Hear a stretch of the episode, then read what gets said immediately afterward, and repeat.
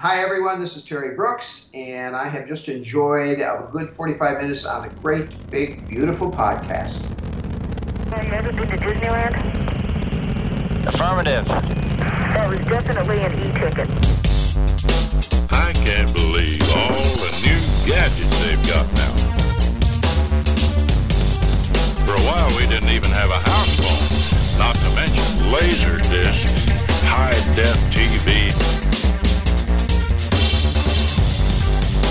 You are listening to the Great Big Beautiful Podcast. This week on the show, I got a phone call from Mary Kirchoff, the editor, and she said I have to go after I won the audition. She said I have to go. I have to go sell this book to our marketing team. We need a sidekick for Wulfgar. And I told her I'd do it in a week. You know, I get back to her next week, and she said no, I got to go to this meeting. And I said, all right, I'll go take lunch. I was working full time in finance then. And she said, you don't understand. I'm outside the door of a meeting that I'm late for, and I need a sidekick for Wulfgar. And off the top of my head, I, I said a, a dark elf. And I and she there's a long pause, and she said a drow, and I said, yeah, a drow. And then the wheel started turning, and it just came from there. And I just said, yeah, a drow ranger, that'll be cool. And she said, a drow ranger, you know. I'm like, yeah. And she said. I said, yeah, that's never been done before. And she goes, there's probably a reason for that, Bob. And I said, Welcome to another episode of the Great Big Beautiful Podcast. You can find us online at www. Do I even need to say that anymore? I feel like an idiot saying that every week. You can find us online at thegbbpodcast.com. You can find us on all the socials, uh, Twitter primarily, but also Facebook, YouTube, those kind of places at the GBB Podcast. I am Jamie Greene. You can find me at the Roarbots, and joining me this week, Samantha Fisher. welcome back. Thank you. Thank you. It is always a pleasure to have you here. Um, how have things been going for you recently now that the summer is sort of winding down? Did you get a chance to go anywhere this summer? No, I did not No. um, do anything really exciting this summer, but generally that's how I like it. Um, Yeah? I much prefer to travel and do stuff in like fall and spring. I don't do well in heat. So, um, especially outdoor stuff, I just melt and I have no energy whatsoever.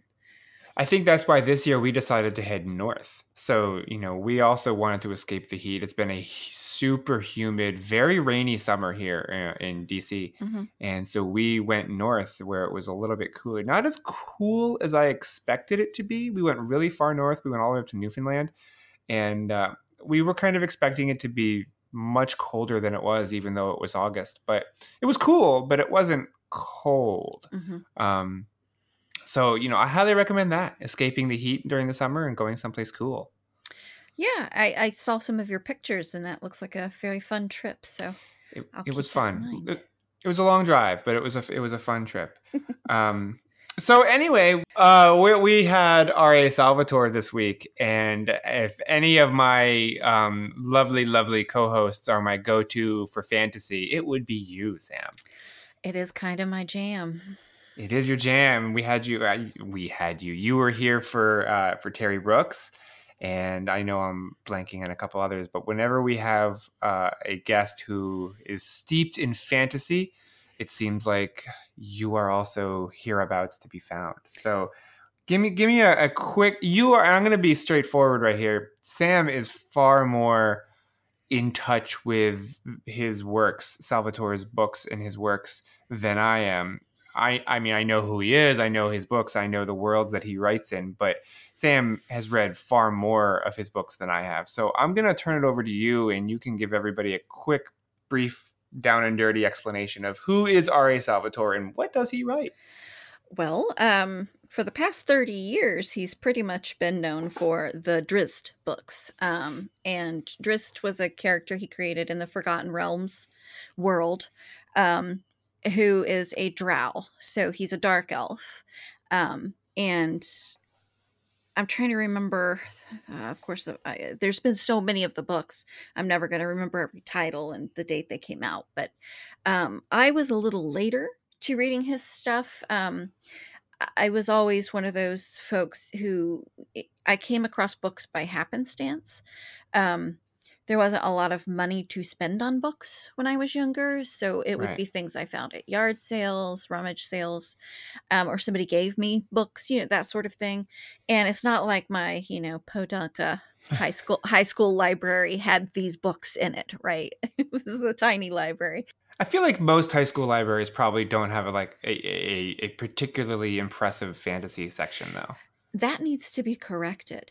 Uh, Very true. I um I was in college. It was a couple years into college and um I had uh started not only partaking of the libraries, you know, because I went to Ohio State.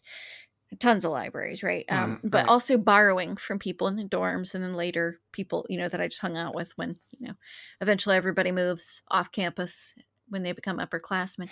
And I started borrowing a lot of books. That's how I got into reading the Star Wars novelizations and and um, Mhm. other stories and um, ah, the name uh, Tracy Hickman and uh, all I can remember is Tasselhoff Burrfoot's name. But that series of books um, was kind of my introduction into this type of fantasy where it's kind of set in the Forgotten Realms or D and D, you know, Mhm. worlds.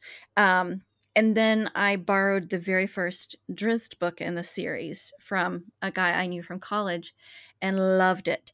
Um, and I read, gosh, I think probably the first like 15 or so, like back to back. Wow. Um, so Now, were you a Dungeons and Dragons player at the time? not then. I Not didn't then. actually play D&D until I was in my 30s. So these books were sort of your introduction to the world and those characters.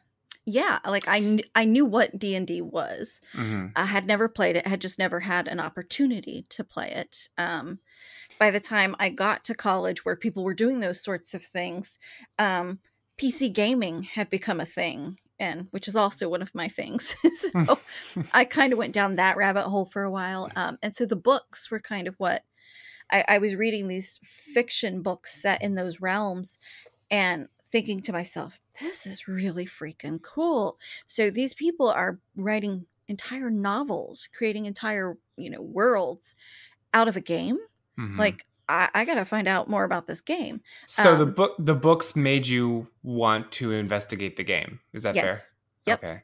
It's interesting because when you when I- when when I think of books like this that are based on games to a certain extent, you know, like there's a lot of novelizations of video games even now. Uh, like there's Halo books, there's books based on um um um um you know, Dungeons and Dragons obviously, but uh there's Star Wars, you know, the expanded universe. It Mhm. seems like a lot of these quote unquote expanded universe books would primarily attract fans of that franchise. Like if I've never played Halo or if I've never played D&D, I don't know that I'm going to run out and pick up a, like a novelization that expands that world and those characters. Mhm. Um, but I guess it does happen that way in in reverse. It does happen where people will just pick up a book, read it, and be like, "Wow, this is really awesome." Now I need to go find out what this, you know, the source material, find out what that's all about. Yeah, and you know, I've always been ass backwards, pardon my language, but I do almost always come about um things that I become passionate about like in almost the reverse order. Um a lot of times like like you've probably picked on up on this somewhat in the different conversations we've had with different authors. A lot of of who I am today is because of the books I read. Um, Mhm. when I was younger, that was it for entertainment. Um, no TV, not a lot of games. I mean, we had like checkers and chess and cards. Mhm. That was it until I was old enough and financially sound enough to to dabble in those areas myself. Um, there was no computer at home. I, I just there was nothing there. Um, so books were my entire world. Um, so in in that respect, I don't think it's surprising that I came across the books before the game. Sure.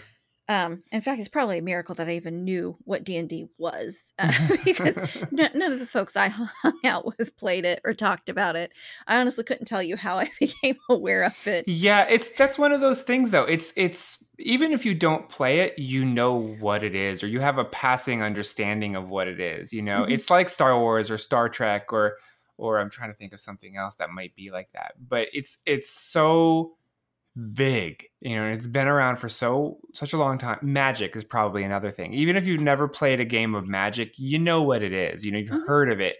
You know, you might not know the rules. You probably don't know the rules, but you know it's this game that people play with cards, you know, and it's set in this fantasy world with amazing art.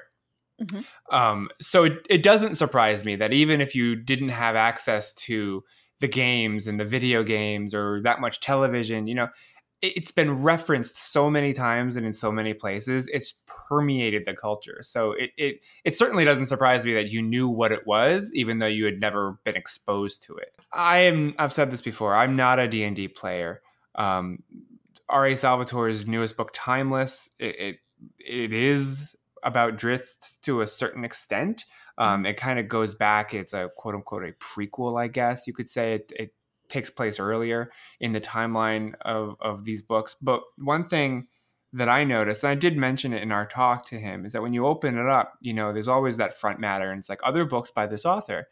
And the page for him obviously doesn't list all of his books because he's written just so many books, but it's other books in this series. Like, and I, and I don't know exactly how it was, but whether it's other just the Drizzt books or just his book set in the Forgotten Realms, but it's so many books.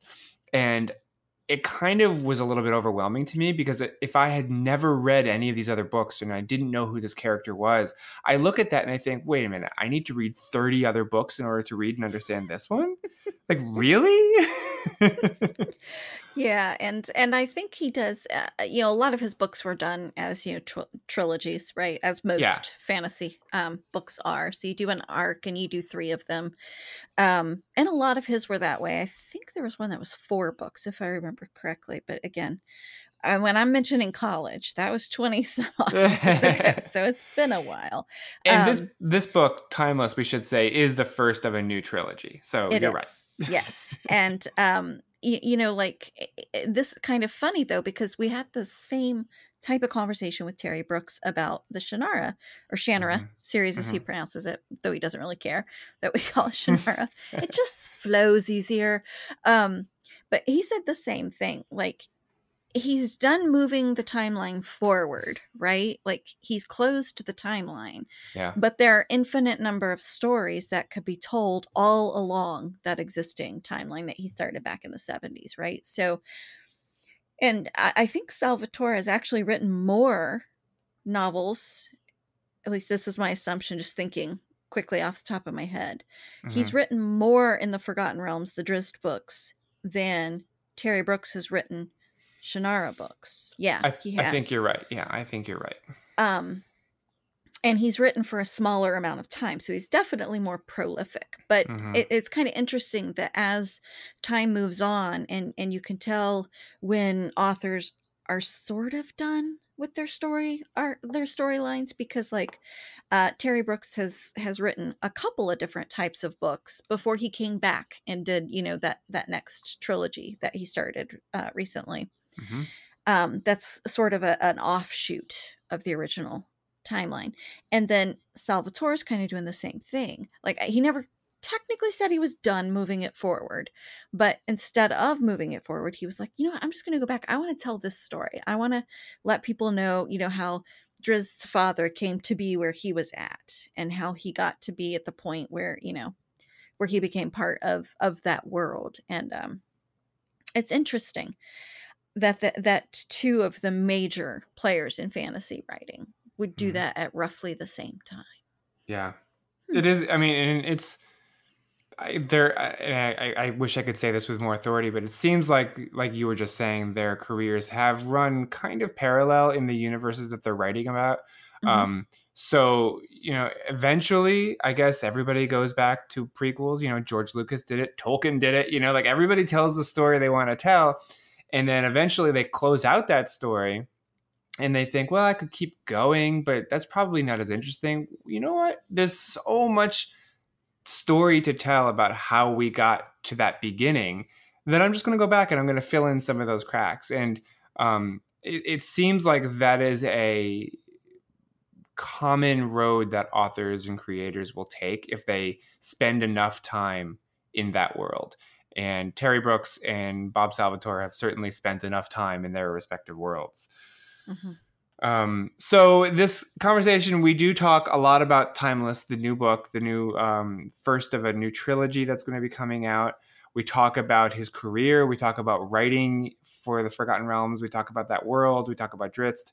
Uh, he says Drizzt, we say Drizzt. Again, it doesn't really matter. He doesn't seem to care. Um, we talked a little bit about the Star Wars books that he wrote. Uh, he he wrote the novelization for Attack of the Clones. He wrote uh, Vector Prime, which uh, I I don't know if it's a spoiler alert because it's not canon. But anyway, he killed Chewbacca. So we talk a little bit about that and how that came about. Um, and we oh you guys geeked out about EverQuest a bit. I forgot about that. Oh yeah, we did. We went down a rabbit hole towards the end there. so, um, yes, but uh, that was my first um, uh, MMO RPG. So the massively multiplayer online uh, Right. RPG. Um, so see, I actually did that before I ever actually played D and D, which again, completely backwards. Um, but that was my first one, and oh man, did I sink a lot of hours into that game and still to this day out of all of i've played so many video games i've played so many hard video games that is the most difficult game i have ever played really? um oh yeah it was just you would try something you would fail you would try it again get a little further fail yeah. just over and over again That was a game. My brother-in-law played that game, and he is not a gamer. Like, especially now, he's just he doesn't. I don't think he plays anything. But when he and my sister were first dating, like that was what he did. Like, he had his office in his apartment or whatever, and he would just sit there and he played EverQuest. And um, at the time, I didn't even really know what it was. I was just like, is is that kind of like a Final Fantasy game? Like, well, what's going on? Uh, and I, I I figured it out. And but he, I don't know. I don't think that he still plays um, and I and I don't know when he stopped playing, but I just remember that about him when like when I first met him that EverQuest was his jam too. Yeah, yeah, I played that for quite a while, and I played that one with uh, real life friends. Like that's how I got into it. Um, what real life friends? I know. Yeah, it's so ancient, so so last century. Um, but yes, I actually, uh, you know, the whole concept of MMOs. You you not only do you group up to do things because a lot of stuff requires more than just yourself. That's why it's multiplayer. Um, so, but we would also we were all also in the same guild and stuff like that. So that's huge groups. Then you do things called raids, and, and it was very, I think, very helpful for me to have people that I knew, um, and you know, like, and also my my husband at the time he played as well, and so our desks were in the same room, Mm. so we could actually talk to each other, just like just talk, um, you know, and do logistics and that sort of Yeah. stuff for things, which was very helpful. Fun. Anyway, we're gonna we're gonna shut up now. We're gonna jump into our conversation with R.A. Salvatore. Uh, thank you again for coming back week after week, listening to these conversations. Uh, we really do hope that you enjoy them. If there's somebody specific that you want to hear on the show, if there's some type of person that you would like to hear on the show that maybe we haven't had before, do let me know. You can reach out to me on Twitter at the Roarbots, T H E R O A R B O T S. Uh, you can also find me on um, uh, oh yeah, Facebook and Instagram. I, I'm there far less though. Uh, Twitter is your best chance. And Sam, remind us again where the good people can find you. At Samantha Fisher on Twitter. And uh, we will see you guys next week with another great conversation. Take care. And here is our conversation with R.A. Salvatore.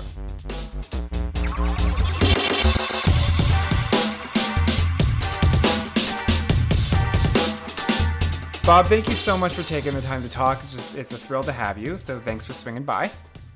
My pleasure. Absolutely. Um, so we're gonna talk primarily, I guess, here at the top. We're gonna talk about the newest book, but you have been playing in this Forgotten Realms sandbox, uh, probably. Correct me if I'm wrong, but for a lot longer and with a lot more words than anything else in your career. Uh, so what makes this world so appealing, so compelling to you as a storyteller that you just keep returning to it? There's a couple of things. First, it's the classic high fantasy, you know, high magic uh, fantasy world. So it's it's got all the ingredients you need to tell your stories, and it's big enough that I can stay out of the way of everybody else who's working in the world. so you know, it, it's a it's a ready-made playground, and, and I came in and I actually did the second book in the realms. Doug Niles did the first one. I did this very second novel. There's a couple hundred of them now, I believe. And uh, but I've been able to stay away from the other authors, so we're not stepping on each other's toes. I find that very appealing. Yeah, sounds like a occupational hazard when you're sharing sharing a world. Um, so you've written dozens of books now um, about Drizzt in particular. Uh, do you ever get kind of tired of, of his character, or do you feel like you run out of things to say, or does it just seem like you know this bottomless well to pull from? Well, the way I look at it is, uh, you know, I've been doing it for 30 years, 31 years. I've been writing that character. And my perspective on the world changes, and so does his. So, no, I- I'm not, I don't grow tired of it because it's more like writing a new season for a television show Hmm. than a new novel, is the way I look at it. And I've written these books more like the Sherlock Holmes series or, um, or the James Bond series, as opposed to you know a Song of Ice and Fire or Wheel of Time, where everything keeps building upon the book before it. You couldn't pick up the fifth book in this Wheel of Time and know what the heck was going on, right? Yeah. But you can with these books because they're episodic, they're adventures. Mm-hmm. So, as far as the character goes, he's changed quite a bit over the 30 years and he continues to change. And he also has a very, very strong supporting cast of characters at this point, both good guys and bad guys. So no, I don't I don't get bored with it. And when I have the urge to do something different creatively, I've got just as many books outside the realms as inside the realms. So Right. I, I find plenty of places to go crazy. Yeah, there's a, there's a lot of places just within, you know, in the first set of books, right? Um, he travels a bit, and you you get to kind of experience him experiencing this whole new world. Um, yeah, and that's that was one of the things that drew me to the storyline was was um, it was almost like he was a kid, you know, like uh, uh, stepping out on his first adventure. So I guess in a lot of ways he was. Yeah, when people write to me and say, you know, you have any- you have any advice, I tell them to fall in love with the character and see the world through his or her eyes. And. It's more fun that way as a writer. Yeah. And I Yeah. think for the readers. you you mentioned something there like how these these books are episodic you know i cracked open timeless when i opened opened it up for the first time and you know in the front matter there there's this whole list of related books you know set in the same world or also starring the same characters and it's a little bit daunting to be honest it's a little overwhelming to see dozens and dozens of books that have come before um are you concerned about that like do you, do you feel that sometimes you know that depth of history might put off new new readers who might feel like, oh, I can't just jump in at this point. I I have to read forty books to know what's going on. Um, well, you don't have to read the other books to know what's going on if I'm doing it right. Yeah. But am I concerned about it? Well, no, because there's nothing I can do about it. I'm not going to erase the old books, and they're still all doing really well, and people are buying them and enjoying them, and that's all good. yeah. Uh, I'll give you a perfect example. When the Thousand Orcs came out, which was probably, oh boy, I don't know, 2004, two, somewhere in that area, it had the word orc in it. Mm. And this was right around the time the Fellowship of the Ring had come out. So Tolkien had all of a sudden exploded back onto the scene with the Peter Jackson movies. So between the word orc in the title, which was coincidental, but a really fortunate one for me, and the amazing artwork that Todd Lockwood did, I picked up tens of thousands of new readers with that book. Wow. And hopefully, if people like it, they go back and read the other books. Yeah. Or maybe that's where they jump on and just stay on, or maybe they just read the book, enjoy it, and then go read other things. However, it works, it's fine with me. Yeah. I mean, it's completely up to the reader to do what they want. But as far as, yeah, I, I do think that a lot of people will shy from the picking up their first Drizzt book now when they look at this list of other books behind it. I think that's you know inevitable. It, it it's it, it's probably true of the expanded universe and Star Wars as well. Sure, sure. Um, yeah, it's hard. It's hard to know where to start. I mean, so if, if someone were to come to you and say, I mean, you could say, well, any book or any trilogy or any series is a great place to start. But is there one place that would be better if you want to explore this world? Well, I would say absolutely Homeland or the Crystal Shard. Crystal Shard was the first one that came out. Homeland was the first one. It's chronologically the earliest book in the series, so it's the Legend of the Drizzt book one. That would be the best place to start. I, I love both those books, and they give you a good example of what the ride you're in for as you go through the books. Um, but there are others. I think uh, the Companions would be a good place to start. I think Gauntlgrym would be a good place to start. I think Timeless would be a very good place to start. In fact, I specifically wrote Timeless as uh, a jumping on point for Hmm. for new readers. Very was, cool. was that your own like was that your own thinking like because of what we're talking about like you've written so many dozens of books do you want to have a good jumping on place or did the publisher come to you and say we want to have a good jumping on place or where did that come from Yeah, that was mine. I had three things in mind when I was writing Timeless. One was we all thought the books were over a couple of years ago when Hero came out because Wizards of the Coast wasn't doing any more books. So everyone thought that that was it, including me. Mhm. And after we all got together and said, "Hey, let's do more books," and HarperCollins got involved, and between you know my people and HarperCollins and Wizards of the Coast, it took about a half a year, a little more than half a year, to iron out all the details of how this would work, and everybody would be happy with it. And we got that done. So now we're coming back. So at that point, I figured I had three things to do. I had to I had to write a book for people to see what happened at the end of Hero because it was the ending of the series, I thought, but it had a pretty dramatic and surprising ending in one regard, which I won't give away here. so I had to do that. I also had been telling my readers for years that I wanted to write a book about Fane and Jarlaxle way back in time before Drizzt was born, and they all and people wanted it, but I couldn't do that with Wizards because they were they kept moving forward with the storyline and wanted me to move forward with them. You know, their, their book line was moving forward to produce the new storylines they were Right. telling. Uh, so I wanted to I wanted to accomplish that, and then for people who had fallen behind because there was a flurry of Drizzt books at the end there. For people who had fallen behind or people who hadn't read before, I wanted them to be able to see the world anew through new eyes. So the three things were to give the people who wanted the, the old story about the other two characters, Zaknafein and Jarlaxle, give them that finally. To continue Hero for the people who had read all the way through, and to give a jumping on point for new readers or people who had fallen behind and then just kind of dropped it when they heard that the book line was over. So that was a conscious decision on my part to do it this way. So, um, I mean, you've you've referred a couple of times just in this conversation, but also in other things that I've read recently that that you don't think his story is really over. That it did not end for you. You know, when you wrote um, that that last book.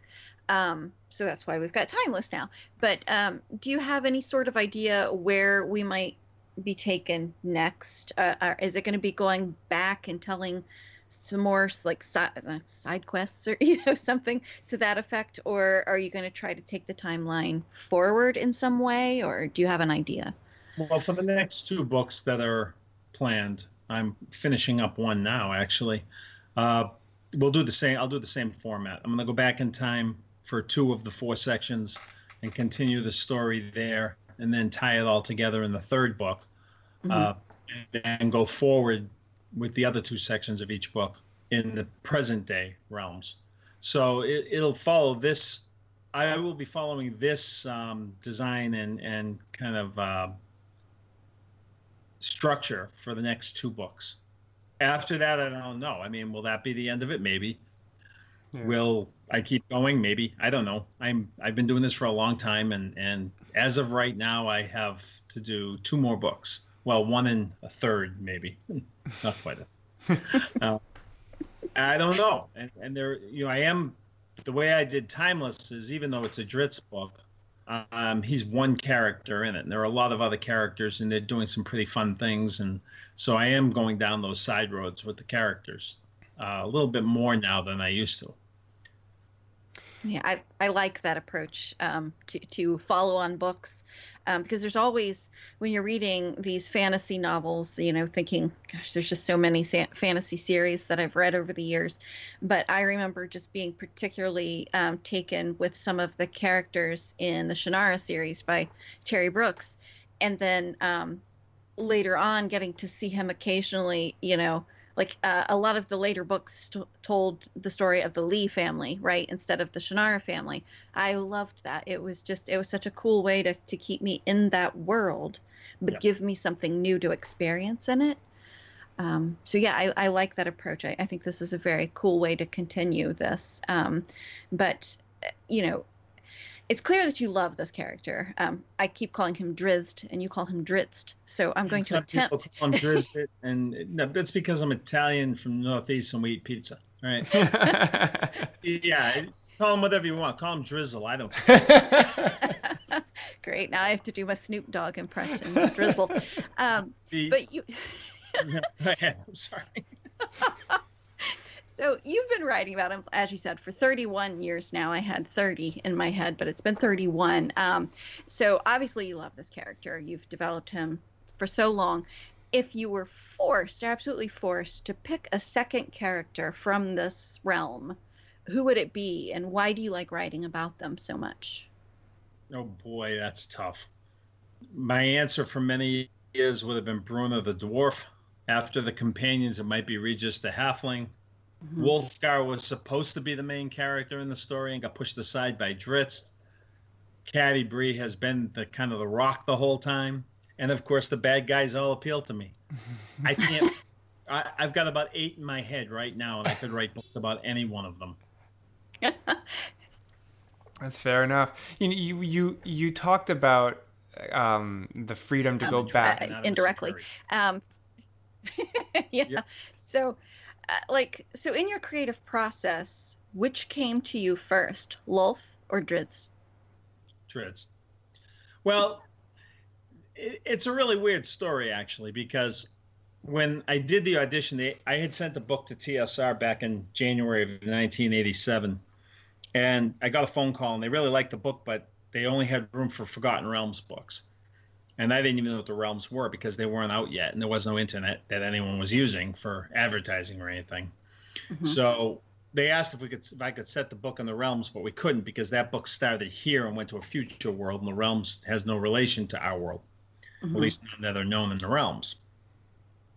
So they asked me to audition for the second book, and they sent me the only printed thing they had, which was the first book, which took place on these tiny little islands. I didn't know anything about this vast world next to these islands. So I thought they were doing a Dragonlance type thing where I would use the characters and keep going, but I didn't really want to do that. So I used one of Doug Niles' characters just to introduce Wulfgar, Mhm. who's supposed to be the hero of my story. And it came to the point where they said, no, you can't use Doug's characters. We don't want to, you know, we're not going to set the book there. They showed me what the realms were. We had the book all set. Oh, sorry about that. Let me shut this ringer off. Um, and I got a phone call from Mary Kirchoff, the editor, and she said I have to go after I won the audition. She said I have to go. I have to go sell this book to our marketing team, and you know you can't use Daryth. And I said I don't want to use Daryth, so that's great. She goes no, but I, he's in the chapter you sent me, the sample chapter, and we need a sidekick for Wulfgar. And I told her I'd do it in a week. You know, I get back to her next week, and she said no, I got to go to this meeting. And I said all right, I'll go take lunch. I was working full time in finance then. Mm. And she said, You don't understand. I'm outside the door of a meeting that I'm late for, and I need a sidekick for Wulfgar. And off the top of my head, I, I said a, a dark elf. Actually, I said a black elf. They were called black elves back then. And I and she there's a long pause, and she said a drow, and I said, Yeah, a drow. And then the wheels started turning, and it just came from there. And I just said, Yeah, a drow ranger, that'll be cool. And she said, The drow ranger. You know, I'm like, Yeah. And she said, I said, I said, Yeah, that's never been done before. And she goes, There's probably a reason for that, Bob. And I said, "No, work. And we just went back and forth. And finally, she said, Okay, since it's a sidekick character, I'll let you get away with it. What's his name? And off the top of my head, I said Drizzt Do'Urden of Daermon N'a'shezbaernon the ninth house, ninth house of Menzoberranzan. And she said, What? And I said, I have no idea. And that's how he came to be. He wasn't played in the game or anything. So I, I guess I knew about Lolth first because I had played the old modules that followed the Giant series. Mhm. So I knew about the Drow from that. That's really about the only thing they had on Dark Elves was the Descent to the Depths of the Earth and the Vault of the Drow and Queen of the of the Demon Web Pits modules that had been done in the early early days of Dungeons and Dragons. So I guess I I guess I knew Lolth first, but Uh, that's where I came up with them. Was off the top of my head. That's an And- amazing story for I was just looking for. I was just looking for the buddy fantasy. Uh, the Fritz Leiber, I think, is probably the best, or Lieber. I don't know how you pronounce that actually, but probably my biggest, one of my biggest influences in writing is the, are the Fafhrd and Gray Mouser books, the Lankhmar books, Mhm. and I love buddy fantasy, and so I needed a buddy for Wulfgar.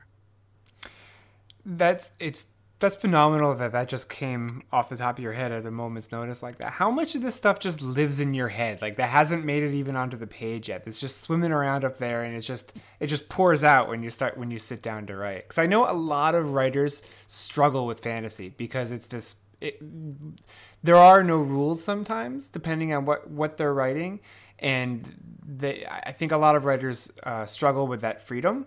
And, and so, how do you deal with all the ideas and all the names and all the relationships? Well, first of all, if you're doing and you and you're thinking there are no rules, you're doomed. Yeah. because even though you're using magic, you really have to think of it more like technology, where there has to be boundaries, and you have to show those boundaries to the reader.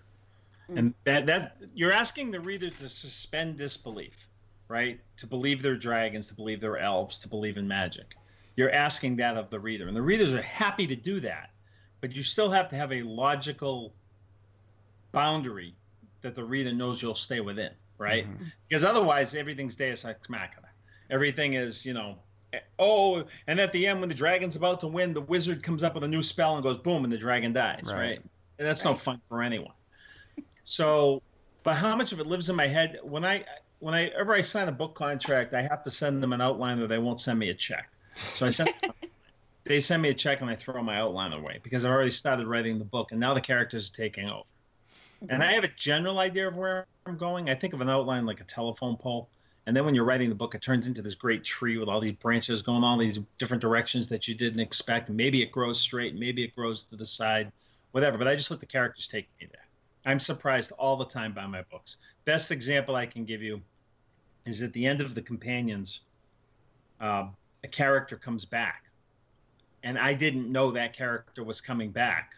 I thought he absolutely was not coming back; that he was dead and gone, and he had chosen to go into the afterlife instead of coming back because there was a decision that several of them had been given. And they're up in the top of the mountain, and the panther, Drizzt's kind of companion panther, puts her ears back and growls. And when I was typing that growl, is when I realized why Guenhwyvar was growling. It was because the character was back Hmm. and coming over the rise. I didn't even know. And this is hmm. on the next to the last page or the last page in the book. And I didn't even know. And that happens to me all the time. And that's what makes it fun for me. That's so interesting because I find, I mean, I've talked to a lot of different authors in a lot of different genres, and I find that there's a divide in in how people write, and that there are people clearly like you, and I think Stephen King is another famous example where they say, I I just let the characters take me where they want to go, and they just write, and they don't really necessarily know where the story's going to go, how the, how the book's going to end. But yet there are other writers who think that that's just hogwash. They think that you know, like, no, I, I I have to outline everything out and I have to know where everyone's going because you know the characters don't speak to me. I'm the one writing the words.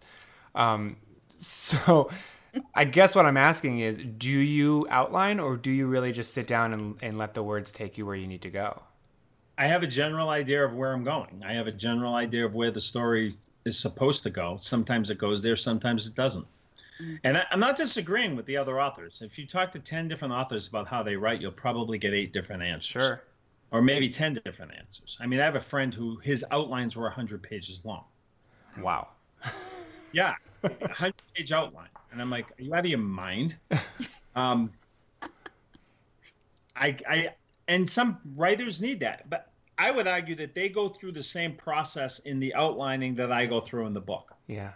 If you're getting to that level of detail, you're trying to solve all the problems before you start writing the book. And that's probably better on your nerves because I can tell you when I'm two thirds or three quarters of the way through the book and it, there's something wrong and I haven't quite figured it out yet and I'm waking up at two in the morning, it can get pretty harrowing at times. But I've come to trust myself that I'll find the solution. How much editing and, and rewriting do you do then? Um, not that much. I, I, you know, unless the editor's a real jerk. Yeah. and then I have to. Um, not that much. I, I, I, what I do is I get about two thirds or three quarters of the way through a book, and then I start the editing process because, and as I'm going through, if certain things have come to me, I will go back to that chapter, and under the title of the chapter, I'll just write some notes about rem- remember to add this part of the story here. hmm So while I'm writing, I'll, what I'll do is I'll get up and in the morning I'll edit a chapter and do the ads I need to make, and then in the afternoon I'll I'll push forward with where I am in the book. And if I do it right, I finish both the edit and the first draft around the same time. Hmm. So that that kind of makes sure I get the right foreshadowing in the book, and if things are changing near the end, I can foreshadow that a little, little bit more. But uh, again, I think if you talk to ten different writers, you've Yeah. got ten different processes in, in action. Have you ever written yourself into a corner? It's fantasy. and then the wizard shows up and says a spell, and they're all free. Of course, I have. I think um, I think everybody everybody does that. If you've written enough books, you've written yourself into a few corners. But um, and and that's why you get that's why you wake up at two thirty in the morning. Yeah, with the, in the nervous sweat. Secret right? Um, yeah, Yeah. All right. Fair enough. cut that part. I don't want to admit that publicly.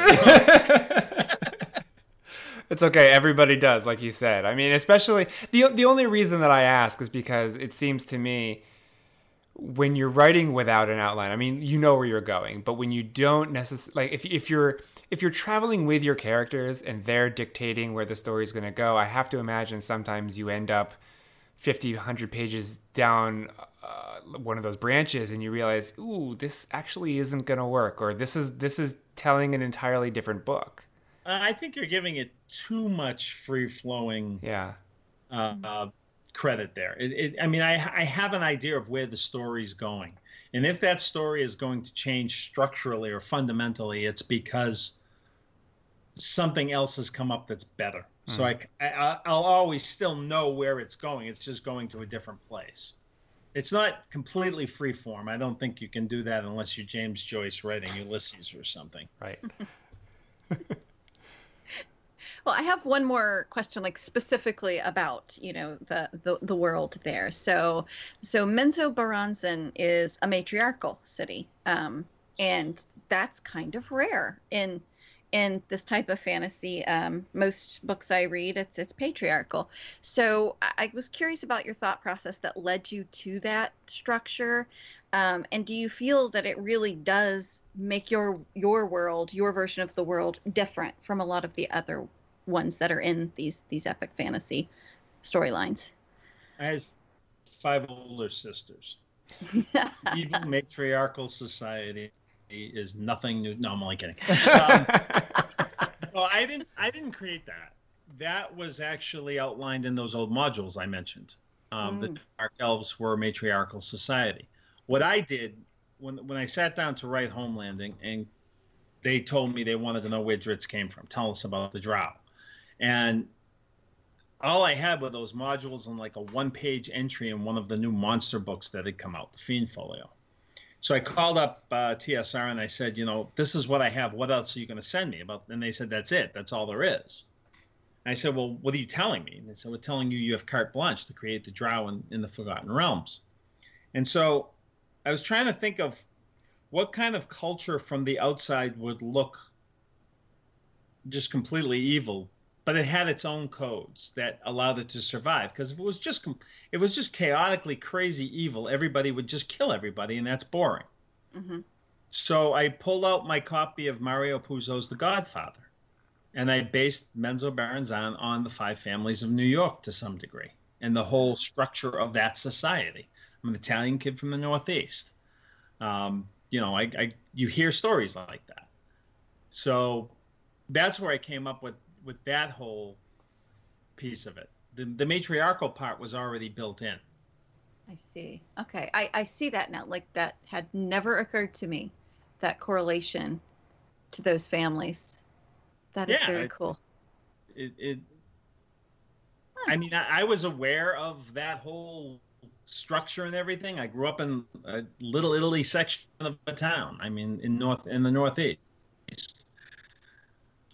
So you know, you're right what you know. I mean, I, am not saying I'm a mob guy. I, didn't know anybody in the mob or anything like that. You know, you hear the stories about it. Obviously, if you grew up in an Italian neighborhood in the at, at this point, 30 plus years in, um, do you still see this world and, and, and Drizzt and these characters, do you still see them as, I guess, an existing IP? Or, or do you see them as your own characters that you have molded to such an extent that they don't resemble where they started?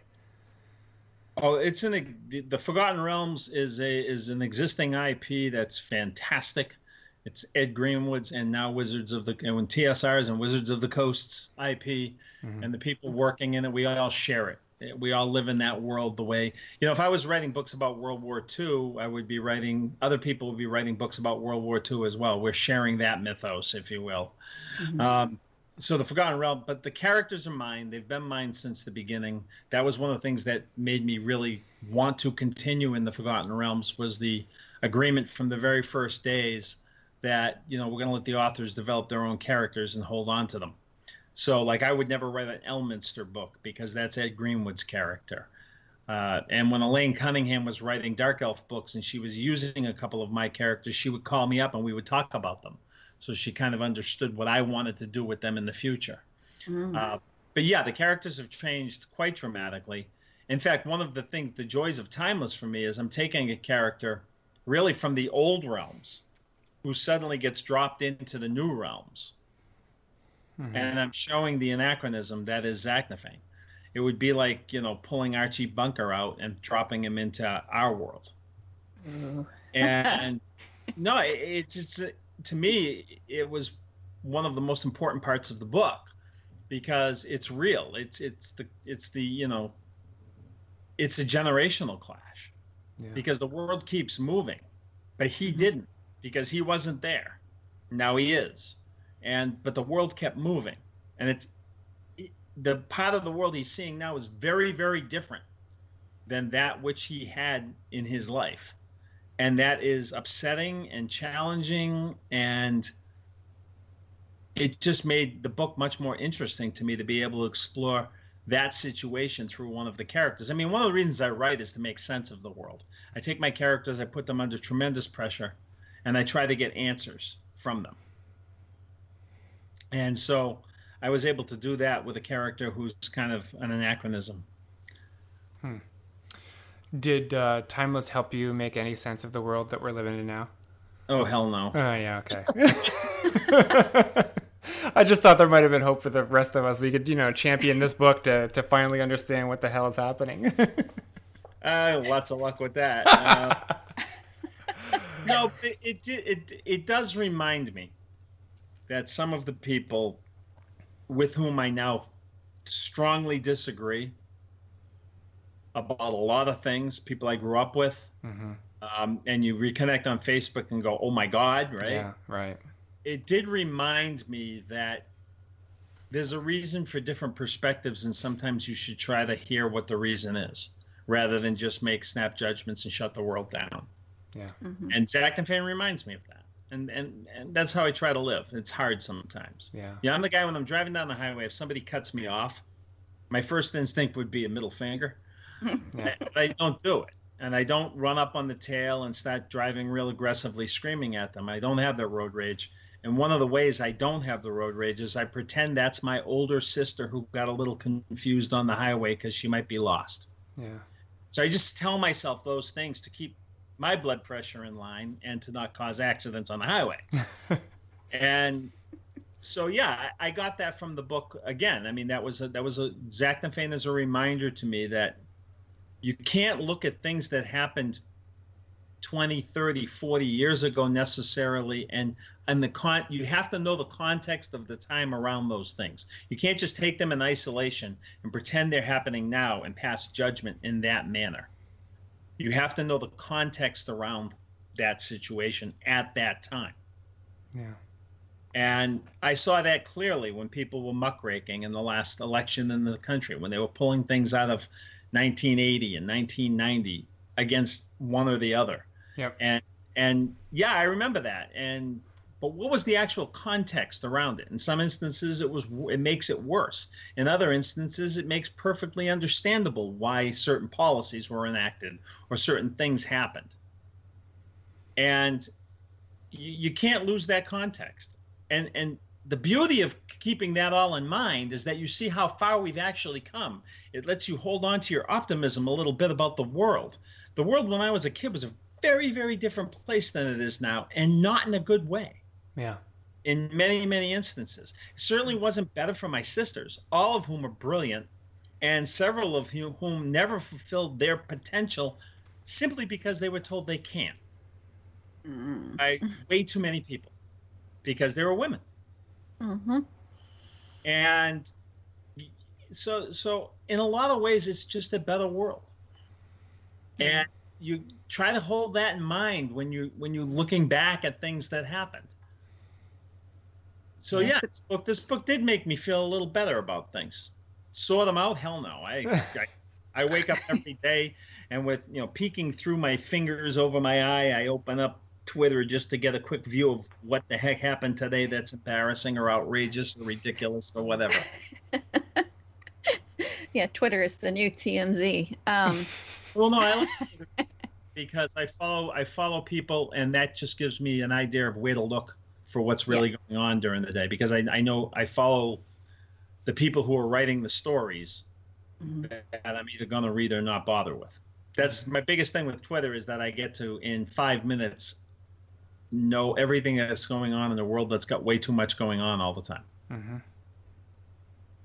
Yeah, it's too easy to fall down the black hole of Twitter, but it is it is enormously helpful for that. Exactly what you're saying. Just to like, you know check in in the morning, see what's not blown up or what is blowing up, and and check out. It's what's unhealthy is when you just sit there all day and just read all the comments or just fall into the Twitter funk.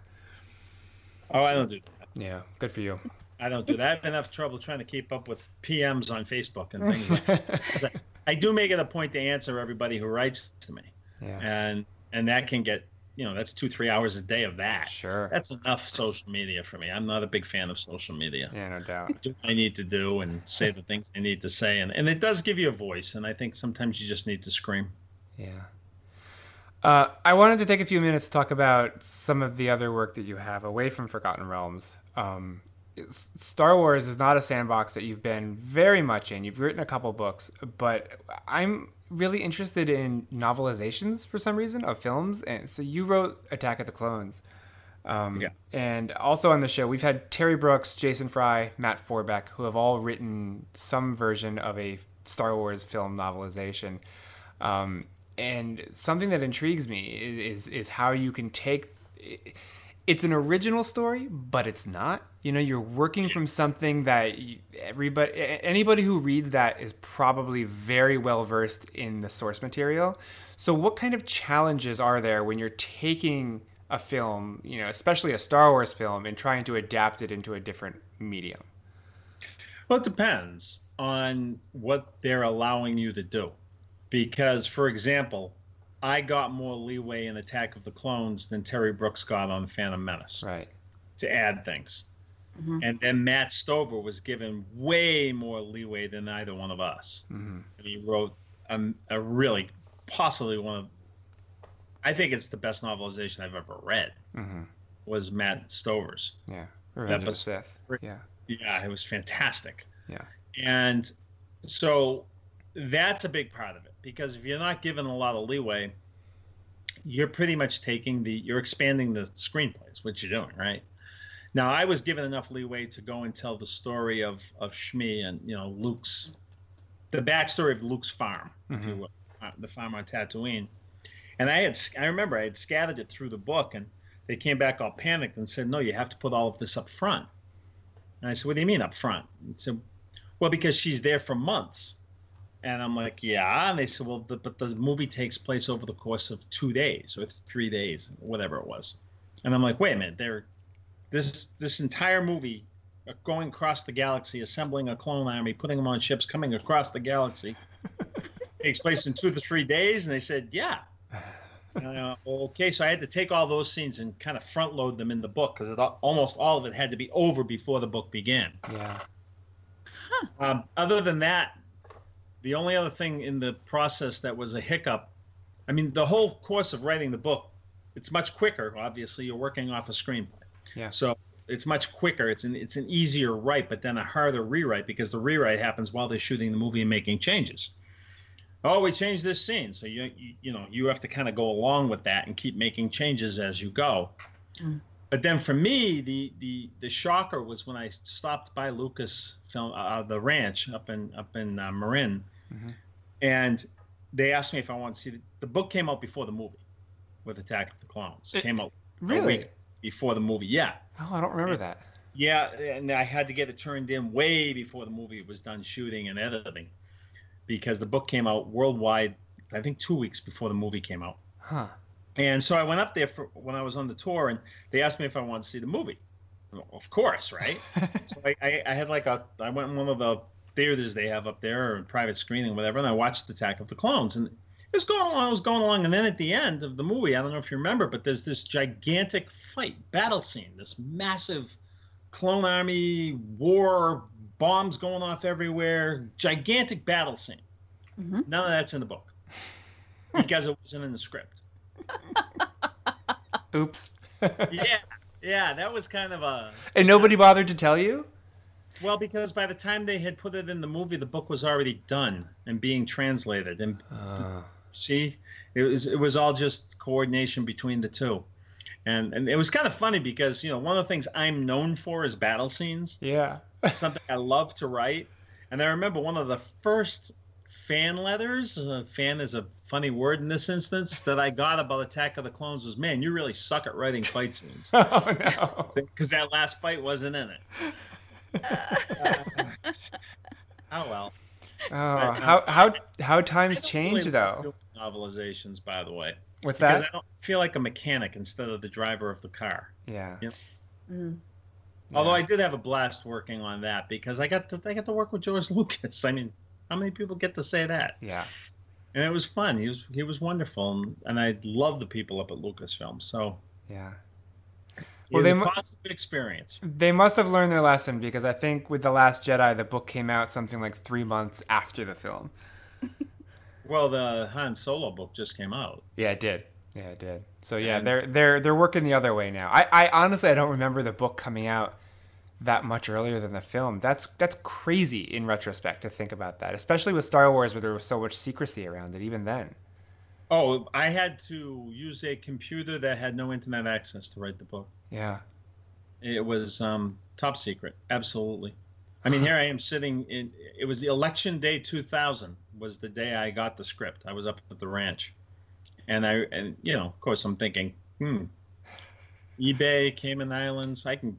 They'll never find. it. Yeah, right? but no, it was uh, yeah, it was top secret, and and they were very, very, very serious about the secrecy around it. yeah. But the book did come out before the movie. That's nuts. That's nuts. It's only a week or two. Yeah, weeks. but still, I mean, today, like you, there's nothing. There's not even reviews that go up a week before a Star Wars movie now. I don't know what to tell you. No, I'm not looking for answers. I'm just saying, I think it's a little bit different nuts. company now too. It's Disney. Yeah, that's You're true. talking about a company that can create instant marketing. Yep. yep, yep, yep. Um, your other your other journey into Star Wars was uh, you, you did something not too nice there to Chewie. Um, and I, from what I understand, though, that wasn't even your decision, right? Nope, they wanted to kill the Wookiee, so they hired the Italian. It's so cliche. Um, You did say write what you know. yeah, right. What you know? I became Guido the Killer Pimp or something. That, what movie's that line from? oh God, I should know this. I don't know. I do not know. I'll just fess up. Business. Uh, Risky business. They're getting chased down the street. yeah. Oh, it's been so long. Oh, I'm giving my age away. Watch it again. It holds up. Um, but no, it, it wasn't my idea. In fact, they didn't even tell me I had to do that when I agreed to do the book. I had written the outline. Um, they told me, they told me about the new enemy that was coming into the galaxy. They wanted a Pyrrhic victory. We discussed about how maybe I could do certain things with the enemy that didn't make sense to me at the beginning, so that I could kind of fix it so it made sense to me. We agreed on things like that. And then I came up with the story. I submitted the outline. I'd already signed up for the book. I only had a couple of months to write it.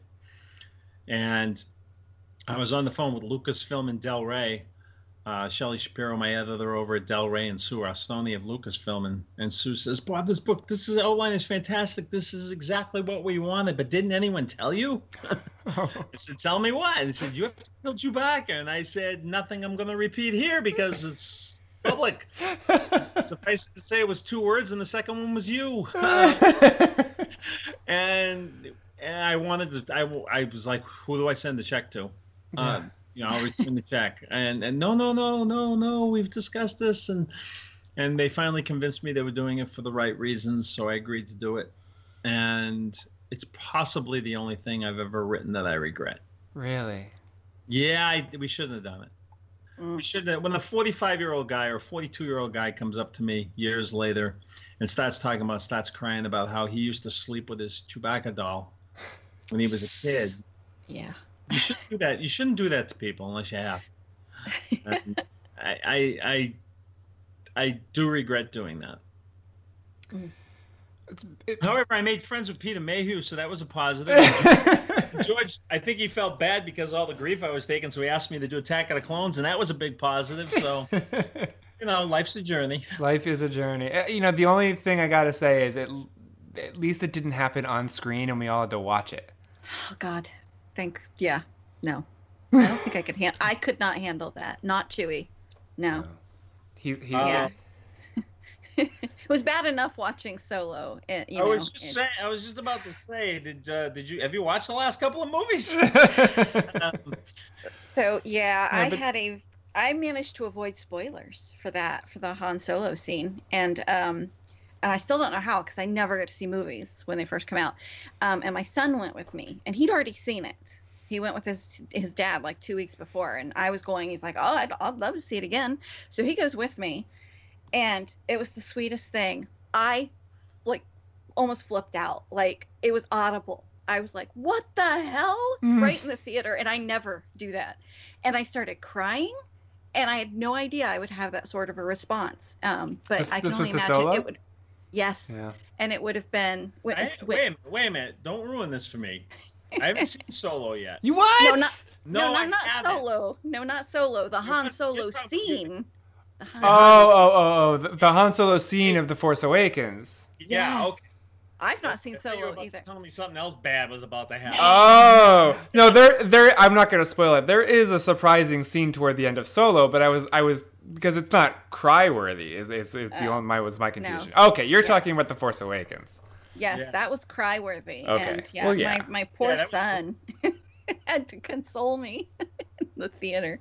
He's Well, like, that's with just, Chewie. They didn't find the body, right? Yeah, that's true. ah, ah. Oh, but come on, I mean, Harrison Ford has been saying he wanted Han Solo to die since 1983. It wasn't like it was a surprise. It was. It was. So, so here's a question: What would have happened if Burt Reynolds had taken It would have been entirely different, right? I mean, of what was it? Indiana Jones? Burt no, it was Han Solo.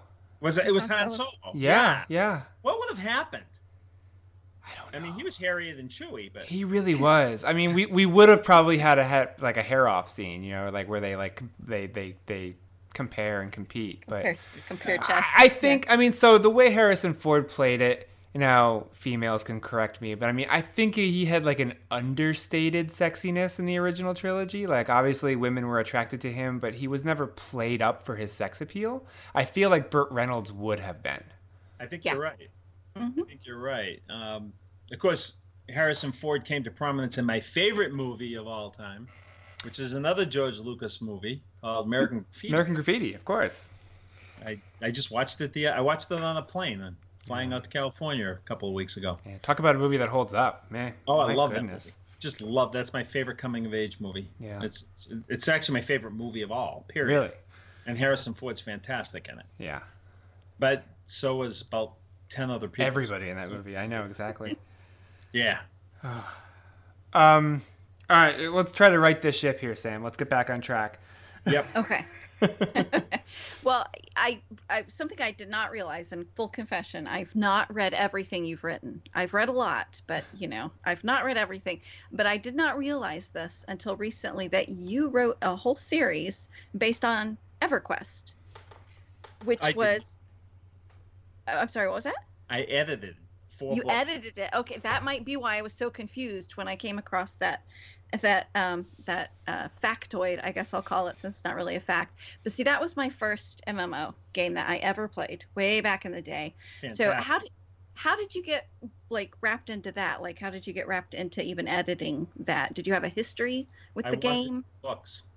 I want. I, yes, I did. I, I I love the game. I played. I in fact I just quit again because I play in bursts. I, I've been playing something called Project 1999, which is classic EverQuest through the first two expansions. Mm-hmm. I, I like MMOs when they begin, and then as they get too mature and the numbers get kind of out of control, I tend to just drift away from them. Mm-hmm. Um, but I loved EverQuest, and when the first thing I thought when I started playing EverQuest, because I'd never seen anything like it, was I could write a million books in this world. and so I contacted Sony, and I, I developed a relationship with them, and I, I convinced them to do a book line. And they did four books, but they wouldn't do what they needed to do to make those books successful, and that would have been advertising them on the login screen to the game and they wouldn't do that for some reason. There was this push me, pull me going on, and it broke my heart because uh, Scott Ciencin did one of the books, Elaine Cunningham did one of the books. Um, they were good. They were we did four books and they were good. They were fun. They were EverQuest. I mean, Scott got to kill Fippy Darkpaw. um, and the only thing I wrote for them is in the first book, I wrote this for, foreword called My First Steps on Norath. And it describes my first time playing EverQuest. And it was an absolute riot what happened. So I told the story of, of trying to get from Halas to Freeport with my barbarian, chasing two of my higher level friends, and just weird things happened. It was it was a fun time. This was in the days of dial-up, where a phone call would disconnect you, right? Um, yeah, yeah. It and that- was. I love that world. I absolutely adore it. yeah it's a, it was very formative in my my future of of playing games which i still do quite a bit of um yeah and and it just yeah you're bringing back so many memories the whole train to zone the just trying to strip in your character naked to run across a zone so you wouldn't you know ruin your you ruin your gear Well, if you died, you wouldn't have to go find your body, right? exactly exactly Light stuff in the bank, run across the zone, keep doing it until you get there. Then you take your stuff out of the bank and leave the bodies. Yeah. yeah. Oh, it was a fun game. I mean, I, like I said, I, I just got done playing again. I, I, I, it's a great escape. Great place to hide from the world for a little while. yes Do- it is Do you read a lot of fantasy by contemporary authors? Not as much as I should, and I'm I'm sad to admit that. But when I'm writing, it's hard for me to read Yeah. fantasy because it it interferes. And I, lately, I've been writing all the time. Yeah. So I've been reading. I, I, the one book I almost done is um, Billy Lynn's Long Halftime Walk. Um, I'm certainly going to read Woodward's book very soon. Um, you know, I read more, more like uh, nonfiction Mhm. and and or contemporary fiction than I read fantasy now because I'm writing all the time Yeah.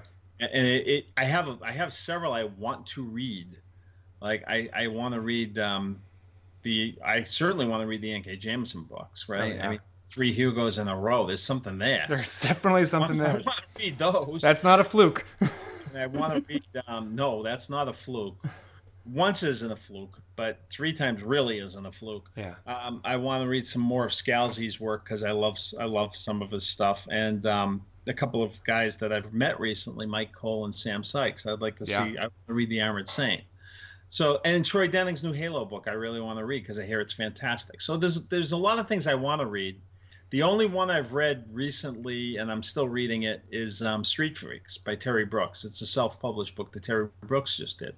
Terry's a dear friend of mine, and I was at his house. I went out there for a. Um, he does a literary convention out there every year in Oregon, and so my wife and I went out to hang with the with the Brookses for a week, and um, gave me a copy of the uh, the advanced reading copy of Street Freaks, and I, I just started it, and it's something very different for Terry, and I want to see what he can do with it. So, yeah, Nice. Nice. What What would you be doing if you weren't a writer? I would be a retired baseball player. Who, uh, what would I be doing if I wasn't a writer? I'd probably be working as a as a either a manager or an accountant or Really? a financial analyst somewhere. I was in finance. Uh, Yeah. Love num- Finance rules. I love numbers. I'm really good with numbers. I started college as a math computer science major. Um, I would probably be doing something like that. Hmm. Thank God I.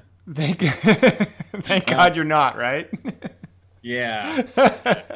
Um, hey now. Don't knock it. It No. pays my bills. All right. Sorry, Sam. well, that's what it, that's what it is. I mean, for me, the the best part of being becoming a writer was that I got to watch my kids grow up. I get to I got to coach their teams. I get to go to all their games, all their all their events, because I make my own hours, right? Right. Uh, of course, I still miss a lot when I was on the road. We used to do those gigantic book tours and stuff. But uh, yeah, I, I'd probably be working as in hopefully in management. I was that's where I was moving in in the computer industry. Mm. But I don't know because see, I say that's what I would be doing, but it's really a young person's industry. So I would probably be one of those unemployed, almost sixty year olds. Yeah. Like you just got pushed out. What's next, right? Yeah. You'd be You'd be working on your first novel right about now. Uh, no, I probably would have have about twenty on the shelves. Writing is how I make sense of the world. So I would be writing, but if I wasn't publishing, I'd be paying the bills. However, and, and I mean, look, you're talking to someone who worked as a bouncer, Yeah. paid his way through college, worked in a in a print shop as a gopher, worked in a plastics factory, which is about the dirtiest job you can imagine. Worked in the post office, worked in finance, worked in the Sarin steel plant. Um, the, the work is work. You do what you need to do to pay the bills. There's no right. shame in that. No, that's right. Um, and I, and I don't. There's no judgment. And you know, for me, the- the other thing maybe I would be as a teacher, because the, another thing that would be incredibly rewarding to me would have been as a teacher. Yeah. Um, I don't know if I had it to do over again, knowing what I know now, and writing wasn't an option. I don't know. Yeah. It's tough. I don't know. It's tough. Um, since you are a writer, though, what is the toughest or or most frustrating thing about writing that you just love to do? The most frustrating thing. Yeah, like something that's it's it's like it's incredibly difficult or it's frustrating while you're doing it, but you still for some reason just love to do it. Is there something? Not off the top of my head. Hmm. Because sometimes there are things like that, you know. Sometimes for some people it might be the outlining, like they hate doing it, but they love having done it. You know what I mean? Well, I love having written. Uh, I love having written, right? That's the oldest saying in the business. Yeah. Uh, no, for me, I, I, I think it would be, I think it would be, I hate that I, those moments where I don't know where I'm going and I think I'm in a corner and waking up at 2.30 in the morning and then not getting back to sleep because my brain is trying to find me. That's when it always happens to me is, is early in the morning. My brain is trying to find its way through this, this kind of maze I've set up for myself in the book. I hate that and it stays with me and it follows me to breakfast it follows me in the shower it follows me in when i'm driving down the street it just stays with me and i hate it and it's frustrating and it's and then i find the solution and i feel like the greatest thing in the world because hmm. i found the solution Yeah. you know Yep. um, so that would probably be it i wish it was easier Yeah. to find those solutions but then i guess that's probably why i liked everquest right because everquest wasn't easy No, Yeah. it was not. you get, get a sense of accomplishment when it's not easy and you get there anyway That's right. If it were easy, everybody'd be doing it, right? everybody is doing it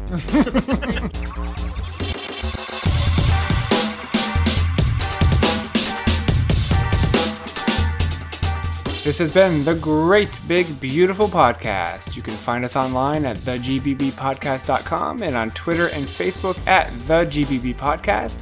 Thanks again for subscribing and listening. We really do appreciate it. And until next week, I am Jamie Greene, and you can find me at The Roarbots. Take care.